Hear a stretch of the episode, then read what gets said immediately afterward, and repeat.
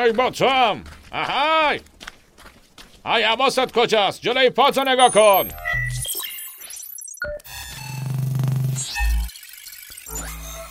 اگر در حوالی سالهای 1760 میلادی در خیابانهای گلاسکوی اسکاتلند پیاده روی می کردید، ممکن بود متوجه مردی بشید که از روبرو مستقیم به سمت شما میاد، به دور دست نگاه می‌کنه، اساش تکون میده و انگار زیر لب داره با خودش صحبت می‌کنه.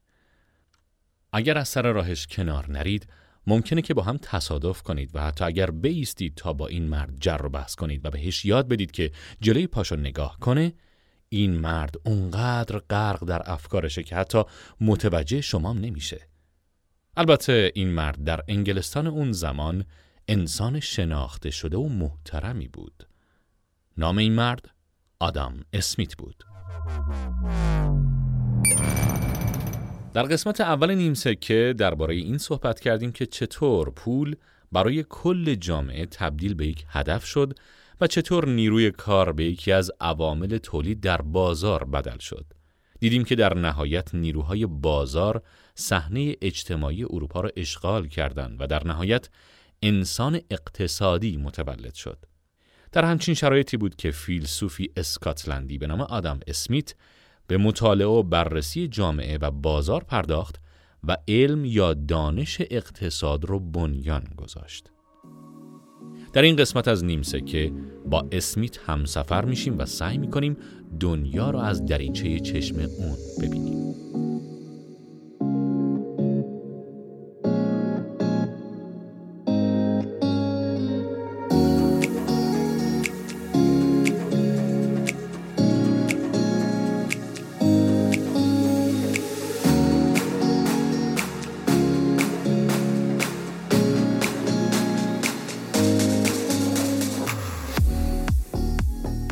و خدمات همیشه مشتری خودشو داره.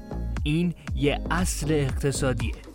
کالاهای تولیدی و یا خدمات ارائه شده به هر علت ممکنه در بازار داخلی یک کشور به فروش نرسه. اما این ارائه دهندگان بازاری دارن به پهنه ی دنیا. شرکت ملک تجارتگیل با هدف ارتباط شبکه تولید و ارائه خدمات داخلی به بازارهای خارجی به ویژه روسیه و کشورهای حوزه آسیا ایجاد شده تا به عنوان یک موتور محرک بازار داخل و به خارج از کشور متصل کنه. شرکت ملک تجارتگیل این اطمینان رو میده که همیشه برای کالای شما خریدار واقعی وجود داره. ملک تجارتگیل منطقه آزاد انزلی پشتیبان تولید ملی، حامی کالای ایرانی و ارائه دهنده راهکارهای صادراتی به تولید کنندگان و فعالان حوزه تجارت. لینک شبکه های اجتماعی این شرکت رو می‌تونید در توضیحات همین قسمت ببینید. با تشکر از اسپانسر این قسمت شرکت ملک تجارتگیل منطقه آزاد انزلی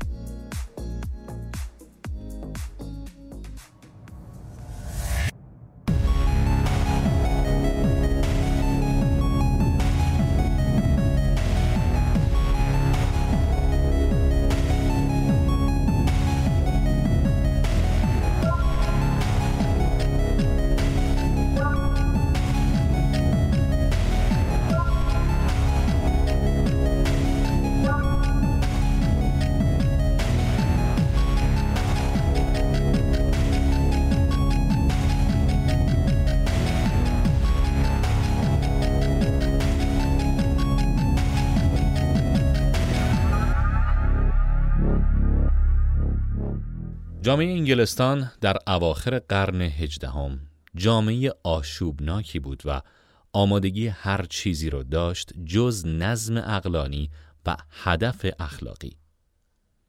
به محض اینکه نگاه خودمون رو از زندگی های اشرافی طبقات مرفه اون زمان برگردونیم، جامعه انگلستان رو درگیر در وحشتناکترین مبارزات برای ادامه حیات می‌بینیم.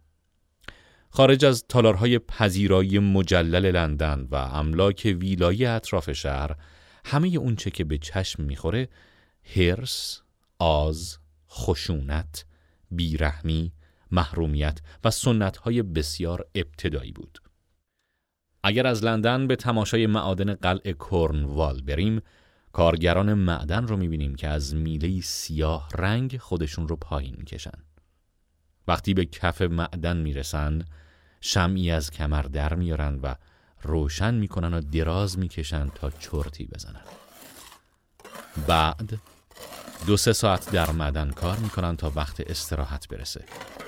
نیمی از روز به چرت زدن و وقت تلف کردن میگذره و نیم دیگر هم صرف کلنگ زدن و کندن رگه های معدن صرف میشه.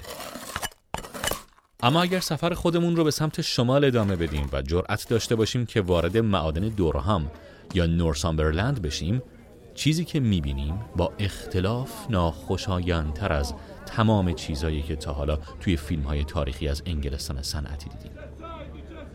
زن و مرد و بچه لخت و اور به کار مشغولن.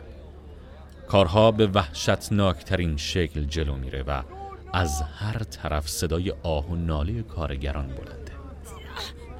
بچه های کمتر از ده سالی که در طول فصل حتی یک بار هم نور خورشید رو نمی‌بینن مشغول کارهای مختلفن. دستمزدها بخور و نمیره و خطر جانی هم بالاست. این وضعیت صرفا وضعیت معادن نبود بلکه در مزرعه ها هم همین وضعیت حاکم بود. هیچ نظم و ترتیبی وجود نداشت و گروه های کشاورز فقیر این ور و اون ور می رفتن تا برای مدتی به صورت اجارهی روی زمینی کار کنند. ممکن بود خوششانس باشن و کل سال مشغول کار باشن و یا اینکه در طول سال در فلاکت و بدبختی بچرخند و کاری پیدا نکنند. اگر به یک شهر صنعتی مثل دربی بریم، های جالب دیگه رو مشاهده می‌کنیم. کارخانه حیرت انگیز برادران لام در این شهر قرار داره. این کارخانه به مقیاس اون زمان بسیار عظیم بود. یک و نیم کیلومتر طول و شش طبقه ارتفاع داشت. در اون کارخانه ماشین هایی با 27 هزار چرخ دنده و 98 هزار اهرم متحرک وجود داشت. کودکانی که اونجا کار می‌کردن در شیفت های دوازده یا چهارده ساعته مثل ساعت ماشین ها رو به حرکت در می تا در انتهای شیفتشون کارفرماشون غذاشون رو در ظرف های سیاه و کثیف بهشون بده و بعدش هم در کارخانه‌ای که شبیه سربازخانه است بخوابند تا دوباره نوبت کارشون بشه. بنابراین به نظر می‌رسه که در انگلستان اون زمان نمی‌تونیم نشونه ای از نظم و ترتیب پیدا کنیم اما جالبه که آدم اسمیت ادعا می‌کنه در این آشفتگی قوانین هدفداری رو کشف کرده وقتی بیشتر با فلسفه اخلاق آدم اسمیت آشنا بشیم می‌بینیم که چاره‌ای به جز پذیرش ادعای اون مرد فهمیده نداریم اما این فیلسوف عجیب و غریب چجور آدمی بود آدم اسمیت مرد جذابی محسوب نمی‌شد. چشمهای برآمده‌ای داشت، فک پایینش برآمدگی داشت و با دماغ اوقابیش در طلاقی بود و به همین خاطر هم گاهی مورد تمسخر واقع می‌شد. اسمیت در تمام عمرش از نوعی افسردگی رنج می برد. سرش دچار لرزش بود و زبانش هم لکنت داشت. پریشان حواسی اسمیت هم نقل محافل بود.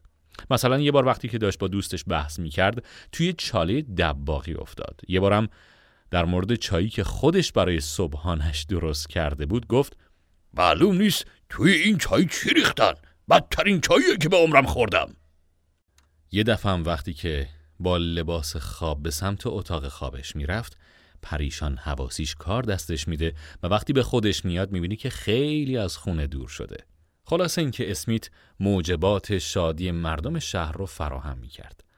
ساکنان شهر با دیدن مرد متشخصی که به افق نگاه می‌کنه و بی صدا با خودش بحث می‌کنه و در هر یکی دو قدم دچار تردید میشه که باید مسیرش رو ادامه بده یا برگرده به خنده میافتادند.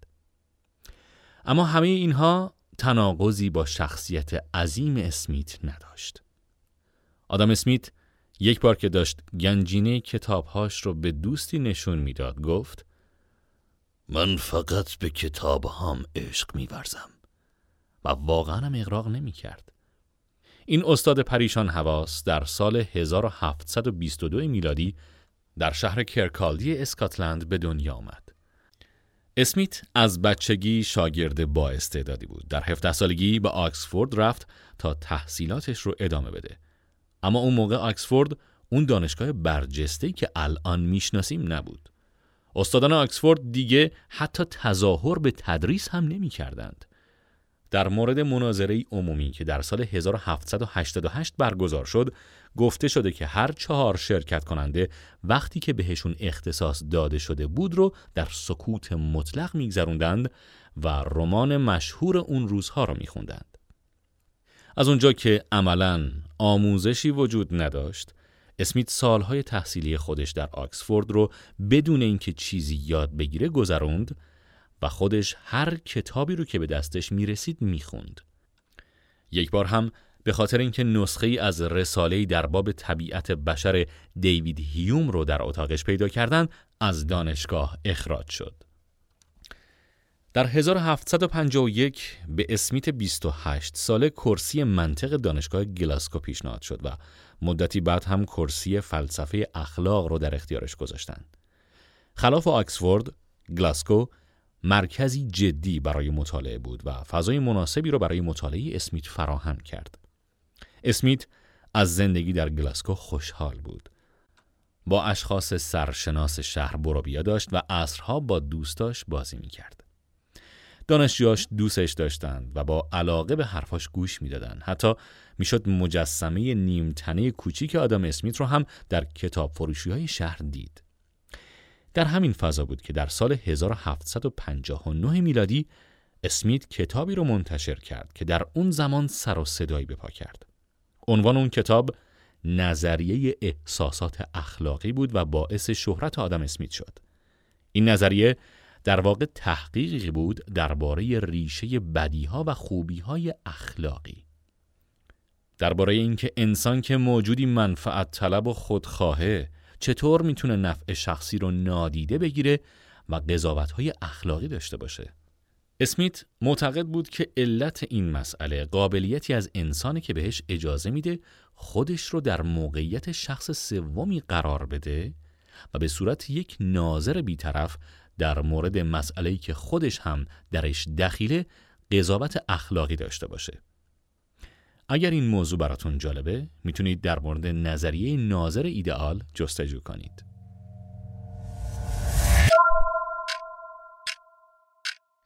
استقبال خیلی خوبی از کتاب شد. حتی در آلمان موضوع تحت عنوان مشکل آدام اسمیت مورد بحث قرار می گرفت. از همه مهمتر کتاب مورد توجه سیاستمداری قدرتمند به اسم چارلز تاونزند قرار گرفت و تاونزند به تدریج به فدایی اسمیت تبدیل شد.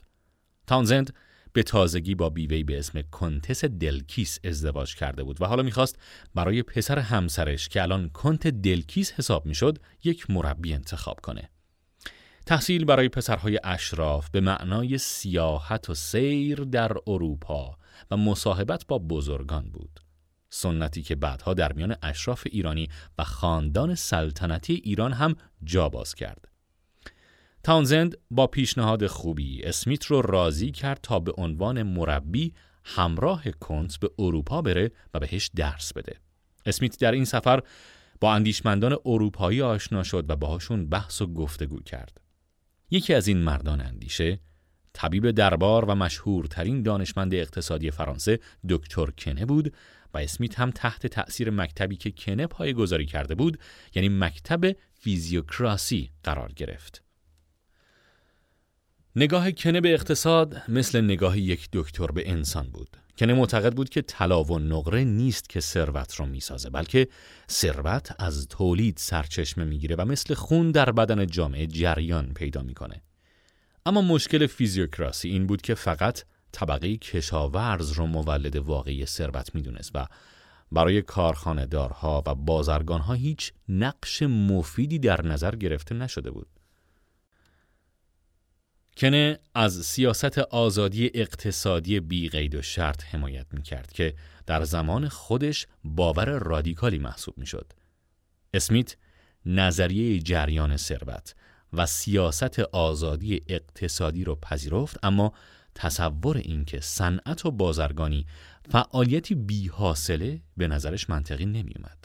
چرا که اسمیت در شهری صنعتی بزرگ شده بود و به چشم خودش دیده بود که ثروت در کارگاه ها و کارخونه ها و به دست صنعتگران ماهر تولید میشه.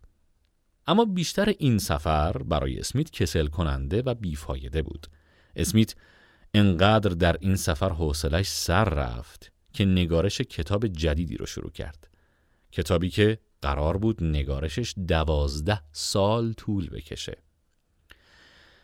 در سال 1766 یعنی دو سال بعد از شروع سفر برادر کوچکتر کانت که به اونها ملحق شده بود در یکی از خیابانهای پاریس به قتل رسید و جناب کنت هم همراه با اسمیت به انگلستان برگشت. اسمیت اول به لندن و بعد هم به زادگاه خودش کرکالدی رفت. به رغم اصرارهای دیوید هیوم دوست نزدیکش ده سال بعد رو هم در زادگاهش موند و به نگارش کتاب مهمی پرداخت. و نهایتا در سال 1776 میلادی کتاب ثروت ملل منتشر شد. در مورد کتاب گفته شده که نه تنها محصول یک مغز بزرگ بلکه نتیجه و نماینده یک عصر است. اما با این وجود کتاب کاملا یک کتاب اصیل نیست. در واقع خیلی از ایده هایی که اسمیت در کتاب مطرح می‌کنه قبلا به صورتهای مختلف توسط اندیشمندان دیگری بیان شده بود. اما اگر هر کدوم از اون اندیشمندها یک چاه عمیق بود اسمیت یک دریای عمیق بود. کار اسمیت انقدر گسترده است که فقط با دیدن فهرست کتاب از تعجب شاخ در میارید در این کتاب از اطلاف وقتها و زندگی دانشجویی اسمیت در آکسفورد گرفته تا انقلاب مستعمرات آمریکا، روش تدارکات جنگی اعراب و وزن سکه های طلا مطلب وجود داره. فقط به یک بخش از فهرست کتاب توجه کنید. ثروت، لذات، جلوه ها و خودنمایی های ناشی از آن، فقر، که گاه ملتی را به اعمال غیر انسانی برمیانگیزد. معده که با ظرفیتی محدود مدام در آرزوی غذاست.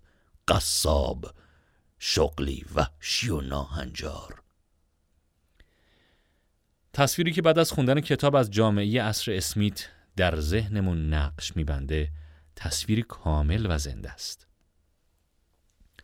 کتاب ثروت ملل یک کتاب درسی نیست. اسمیت کتاب رو به این قصد نوشته که در اداره یک امپراتوری ازش استفاده بشه و قصدش این نبوده که رساله‌ای با موضوعات انتظایی بنویسه و در اختیار اهل علم قرار بده. و باید گفت ثروت ملل یک کتاب انقلابیه. البته نه به این معنا که طبقه فقیر طبقه اشراف رو سرنگون کنه و جاشو بگیره. اما خلاف اینکه معمولا ادعا میشه اسمیت طرفدار تقویت بورژوازی بوده او طرفدار هیچ طبقه نبوده. فکر اسمیت تماما این بود که چطور کل ثروت ملت رو افزایش بدیم. از نظر آدم اسمیت ثروت عبارت از مجموع کالاهایی که همه مردم جامعه مصرف می‌کنن. به کلمه همه توجه کنیم. اضافه کردن این کلمه در اون زمان یک کار انقلابی بود و اسمیت هم انقلابی بود که به هیچ طبقه تعلق خاطر نداشت بلکه نفع همه را می‌خواست. همین اصل اساسی و بدیهی قبل از اسمیت هیچ وقت تصدیق نشده بود و حتی بعد از اسمیت هم تا امروز خیلی از اندیشمندان و دولتها اون رو نادیده می‌گیرن. حالا موضوع کتاب چیه؟ مسئله فکری آدم اسمیت در این کتاب اینه که چطور ممکنه در جامعه‌ای که همه دنبال منفعت شخصی خودشون هستن ثبات ایجاد بشه. کدوم عامله که باعث انتباق فعالیت‌های خصوصی فرد با نیازهای جمعی جامعه میشه. بدون اینکه یک اقتدار سازمان یافته تشکیل بشه و همه چی رو مدیریت کنه، جامعه چطور و از چه طریقی بقا پیدا می‌کنه؟ این پرسش ها اسمیت رو به تدوین قوانین بازار هدایت کرد و پاسخی که بهش رسید مفهومی به نام دست نامرئی بود. دست نامرئی منافع شخصی آدمها رو به گونه هدایت می‌کنه که به حال کل جامعه مفید واقع بشه اما بریم سراغ مکانیزم بازار قوانین بازار نه تنها مبنا و اساس فهم دنیای آدام اسمیت هستند بلکه همین قوانین ریشه اختلاف دنیای آدام اسمیت با دنیای کارل مارکسه قوانین بازار آدم اسمیت در اساس خیلی ساده است. این قوانین به ما نشون میدن که چطور رقابت در جامعه شکل می‌گیره و چطور این رقابت باعث برآورده شدن نیازهای جامعه میشه. حالا ببینیم این فرایند چطور انجام میشه. اول از همه نفع شخصی فرد رو به انجام کاری هدایت می‌کنه که جامعه حاضر به اون کار پاداش بده. اسمیت میگه که ما شام و نهار خودمون رو مدیون خیرخواهی و حسن نیت قصاب، ناموا یا بقال نیستیم بلکه اونها این کار رو به خاطر منافع شخصی خودشون انجام میدن در واقع ما روی انسانیت اونها حساب باز نمی کنیم بلکه روی خیشتن دوستیشون حساب باز می کنیم اما نفع شخصی یه نیمه قیچیه. نیمه دیگه اون همون رقابت. رقابت که منافع شخصی رو تنظیم می‌کنه و تضمین می‌کنه که برخورد منافع خصوصی افراد به نفع کل جامعه تموم بشه. هر کس به دنبال اینه که تا جای ممکن منفعت ببره. اگر کسی از منافع شخصی خودش دفاع نکنه خیلی زود متوجه میشه که گیلیم زیر پاش هم دزدیده شده. اما می‌دونیم که خیلی بعیده بتونیم همچین کسی را پیدا کنیم که نفع شخصی براش هیچ اهمیتی نداشته باشه. اگر قصابی به قیمت پایین گوشت بفروشه خیلی زود ورشکسته میشه و اگر به قیمت بالا بفروشه هم کسی ازش خرید نمی‌کنه و فقط قصابی رقیبش سود می‌بره. بنابراین وقتی همه افراد به دنبال منفعت شخصی باشن عامل رقابت باعث میشه که ما بتونیم بریم قصابی و از قصاب به کمترین قیمت ممکن گوشت مورد نیازمون رو تهیه کنیم حالا فرض کنیم که مثلا قیمت دستکش توی کشور افزایش پیدا کنه. در این وضعیت تولید کننده هایی که دنبال نفع شخصی خودشون هستن تولید دستکش رو افزایش میدن. تولید کننده های جدید هم ممکنه به بازار دستکش وارد بشن. نتیجه اینه که تعداد دستکش قابل فروش توی بازار افزایش پیدا می‌کنه و وقتی این حالت اتفاق بیفته فروشنده ها حاضرن قیمت های خودشون رو پایین بیارن تا بتونن دستکش هایی که تولید کردن رو بفروشن در نتیجه بدون اینکه لازم باشه کسی فرمانی صادر بکنه یا برنامه ریزی برای تولید دستکش انجام بده دستکش به تعداد کافی و به قیمتی متعادل در جامعه تولید میشه. تصویری که آدم اسمیت از نظام بازار ترسیم کرده تصویر جذابیه. اما یا دنیا واقعا هم همینطوری کار می‌کنه؟ حقیقت اینه که بله حداقل دنیای عصر آدم اسمیت که اینطور بود. البته حتی در دوره اسمیت هم عواملی وجود داشت که صد راه عملکرد بازار می‌شد اما به صورت کلی اقتصاد رقابتی بود کارخونه ها کوچیک بودند قیمت ها به اقتضای تقاضا بالا و پایین می رفتن و باعث تغییر در ترکیب نیروی کار می شدن. اما امروز چطور؟ آیا مکانیسم رقابتی بازار هنوز کار می‌کنه؟ راستش برای این سوال جواب سرراستی نداریم. دنیای امروز ما پر از شرکت های چند ملیتی قولاساس که می‌تونن در قیمت ها دستکاری کنن. دولت ها هم به خاطر اهداف سیاسی خودشون به راحتی حاضرن نظام بازار رو قربانی کنند و با صد نوع سازمان مختلف سعی می‌کنن وظیفه بازار رو خودشون انجام بدن دنیایی که ما درش زندگی می‌کنیم همون دنیای آدم. اسمیت نیست اما همون قوانین بازار الان همچنان کاربرد دارن. ولش کن بگذاریم. اسمیت وقتی برای مشاهده به کارگاه سنجاق سازی رفت مسئله توجهش رو جلب کرد. در کارخونه سنجاق سازی یه نفر سیم رو بیرون می‌کشید. دومی اونو صاف می‌کرد. سومی اونو قطع می‌کرد. چهارمی نوک سیم رو تیز می‌کرد و پنجمی هم سر دیگش رو گرد می‌کرد. در واقع هر بخش از ساخت سنجاق برای خودش فن و حرفه‌ایه و کسی که اون کار رو انجام میده برای خودش یه پا کار محسوب میشه. اسمیت می‌دید که در یک کارخونه که ده کارگر فقیر داشت کارگرها با بی مشغول کار با ماشین ها بودن و اگر دل به کار می‌دادن می‌تونستن روزی 48 هزار سنجاق بسازن. در صورتی که اگر جدا کار می‌کردن نمی‌تونستن روزی 20 تا سنجاق هم تولید کنن.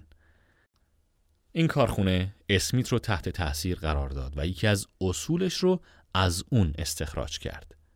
اصل تقسیم نیروی کار اسمیت به این نتیجه رسید که تقسیم کار می‌تونه بهرهوری تولید رو افزایش بده و کل جامعه رو مثل یک ماشین عظیم به حرکت در بیاره. آیا با این مطلب تصویر چارلی چاپلین در فیلم عصر جدید براتون تدایی نشد؟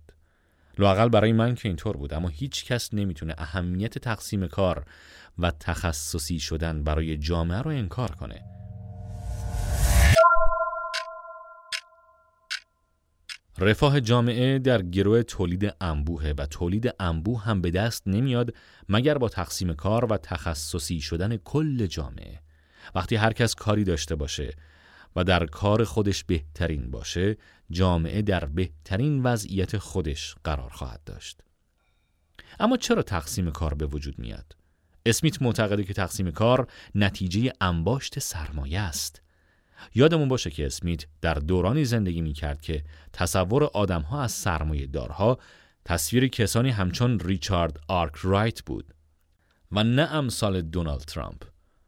ریچارد آرک رایت که در جوانی شاگرد سلمانی بود هنگام مرگ ثروتی به اندازه 500 هزار پوند باقی گذاشت. یا ساموئل واکر جوان دیگری بود که کارش رو از شاگردی آهنگری شروع کرد و بعد در یک دکان نعلبندی کارش رو ادامه داد و در همون محل دکانش یک کارخانه فولادسازی به ارزش دیویست هزار پوند به جا گذاشت. از این موارد کم نبودند. انقلاب صنعتی برای کسانی که باهوش و پرتلاش بودند یک فرصت طلایی بود. بنابراین اسمیت دغدغه فیلسوفای سوسیالیست قرن 19 هم رو نداشت و براش مسلم بود که سرمایه دارها موجودات شرور و شیطان صفتی نیستند و در واقع با تراکم ثروت در حال افزایش تولید کل و در نتیجه رفاه جامعه هستند. البته اسمیت هم تراکم رو به خاطر تراکم تایید نمی‌کنه. بالاخره اونم یک فیلسوف بود با همون نفرت فلسفی از بیهودگی غنا و ثروت. اسمیت فقط زمانی تراکم ثروت رو تایید می کرد که باعث تقسیم کار و تخصصی شدن تولید می شد. تراکم یعنی اینکه چند تا ماشین داریم. تا وقتی که پشت هر چرخ خیاطی یک کارگر نشسته باشه مشکلی نیست اما وقتی که بدون توجه به این نسبت تعداد چرخها رو افزایش بدیم به مرحله اشباع می رسیم این یعنی تقاضای بیشتر برای کارگر و بدیهیه که کارگر هم دیر یا زود مزد بیشتری طلب می‌کنه و این افزایش مزد تا جایی ادامه پیدا می‌کنه که نهایتا منافع ناشی از تراکم از بین بره. حالا چطور میشه این مشکل رو برطرف کرد؟ اینجاست که اسمیت قانون دوم یعنی قانون افزایش جمعیت رو مطرح می‌کنه. به نظر آدم اسمیت وضع کارگر هم مثل هر نوع کالای دیگه تابع تقاضاست. وقتی مزدها بالا بره کارگر چند برابر میشه و وقتی هم مزدها پایین بیاد تعداد کارگرهام کم میشه. خلاف چیزی که در نگاه اول به نظر می‌رسه این مفهوم اونقدرام ساده نیست. در دوره و زمانه اسمیت نرخ مرگ و میر کودکان در بین طبقات پایین به طور وحشتناکی زیاد بود. در بیشتر نقاط انگلستان نصف نوزادها قبل از اینکه به چهارماهگی برسن از دنیا می‌رفتند و سوء تغذیه، شرایط بد زندگی و انواع بیماری ها بدجوری به طبقه فقیر آسیب می‌زد. اسمیت انتظار داشت که وقتی دستمزد کارگر بالا بره، ارزش زندگی یک کودک هم برای جامعه افزایش پیدا می‌کنه و جامعه بیشتر برای حفظ سلامتی کودک هزینه می‌کنه و در نهایت تعداد کودکانی که به سن کارگری برسن افزایش پیدا می‌کنه.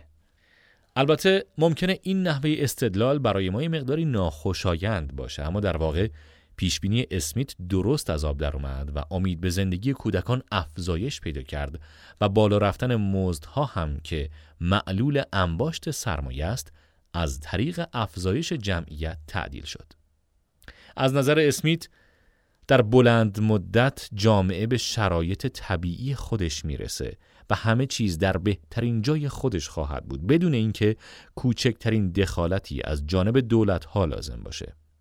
اما برای رسیدن به این نقطه راه طولانی در پیشه.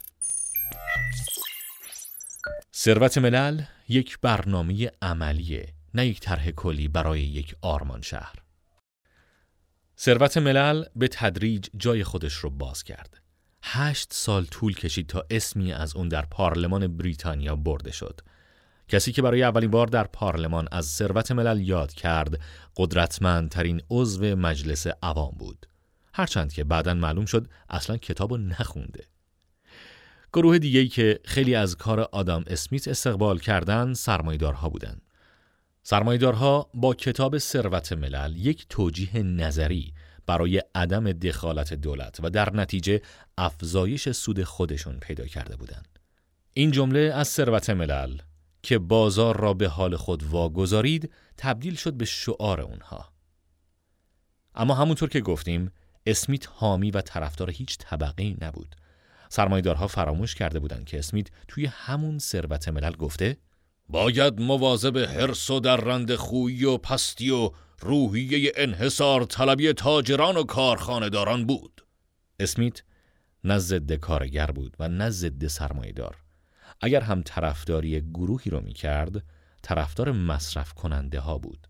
اسمیت این رو هم نوشته بود که مصرف تنها هدف و مقصد هر نوع تولید است. اسمیت به دنبال اصلاح نظام هایی بود که سود تولید کننده رو بر مصرف عامه مقدم می دونستند.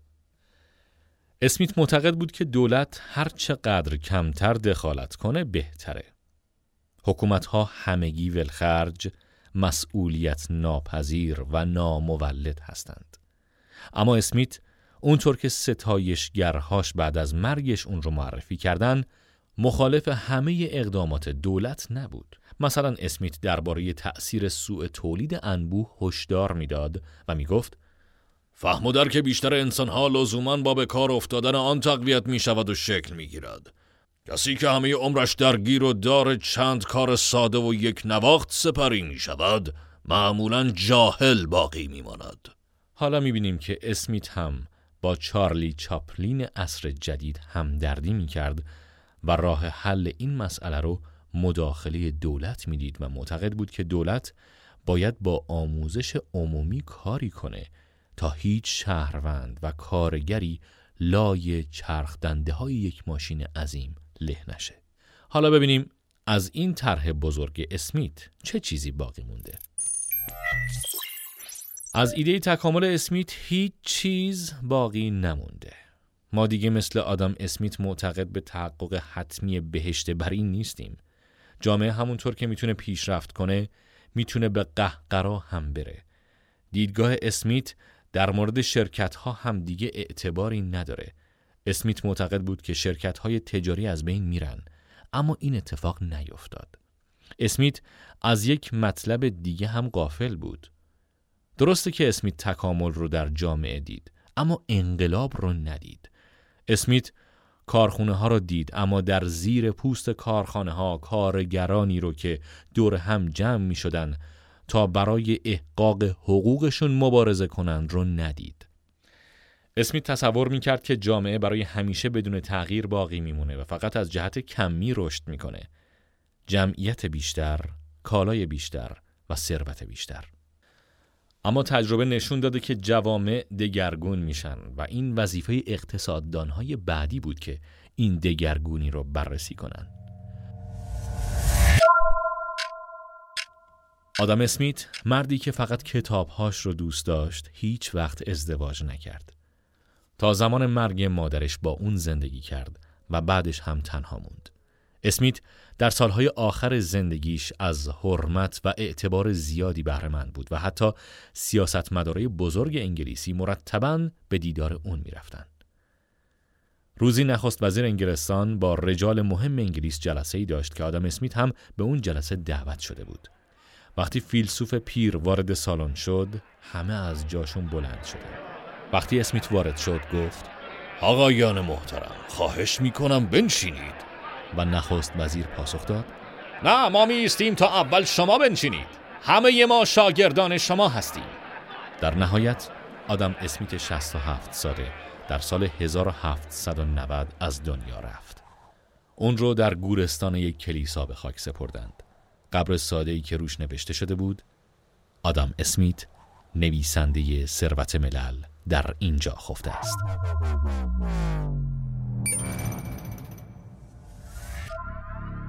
در قسمت بعدی نیمسکه خواهیم دید که چطور با مرگ آدم اسمیت خوشبینی به آینده هم تا مدت زمانی مرد. بعد از اسمیت سایه دیدگاه های بدبینانه دو اقتصاددان تا سالها بر سر دانش اقتصاد باقی موند. دو اقتصاددان به نام های توماس مالتوس و دیوید ریکاردو.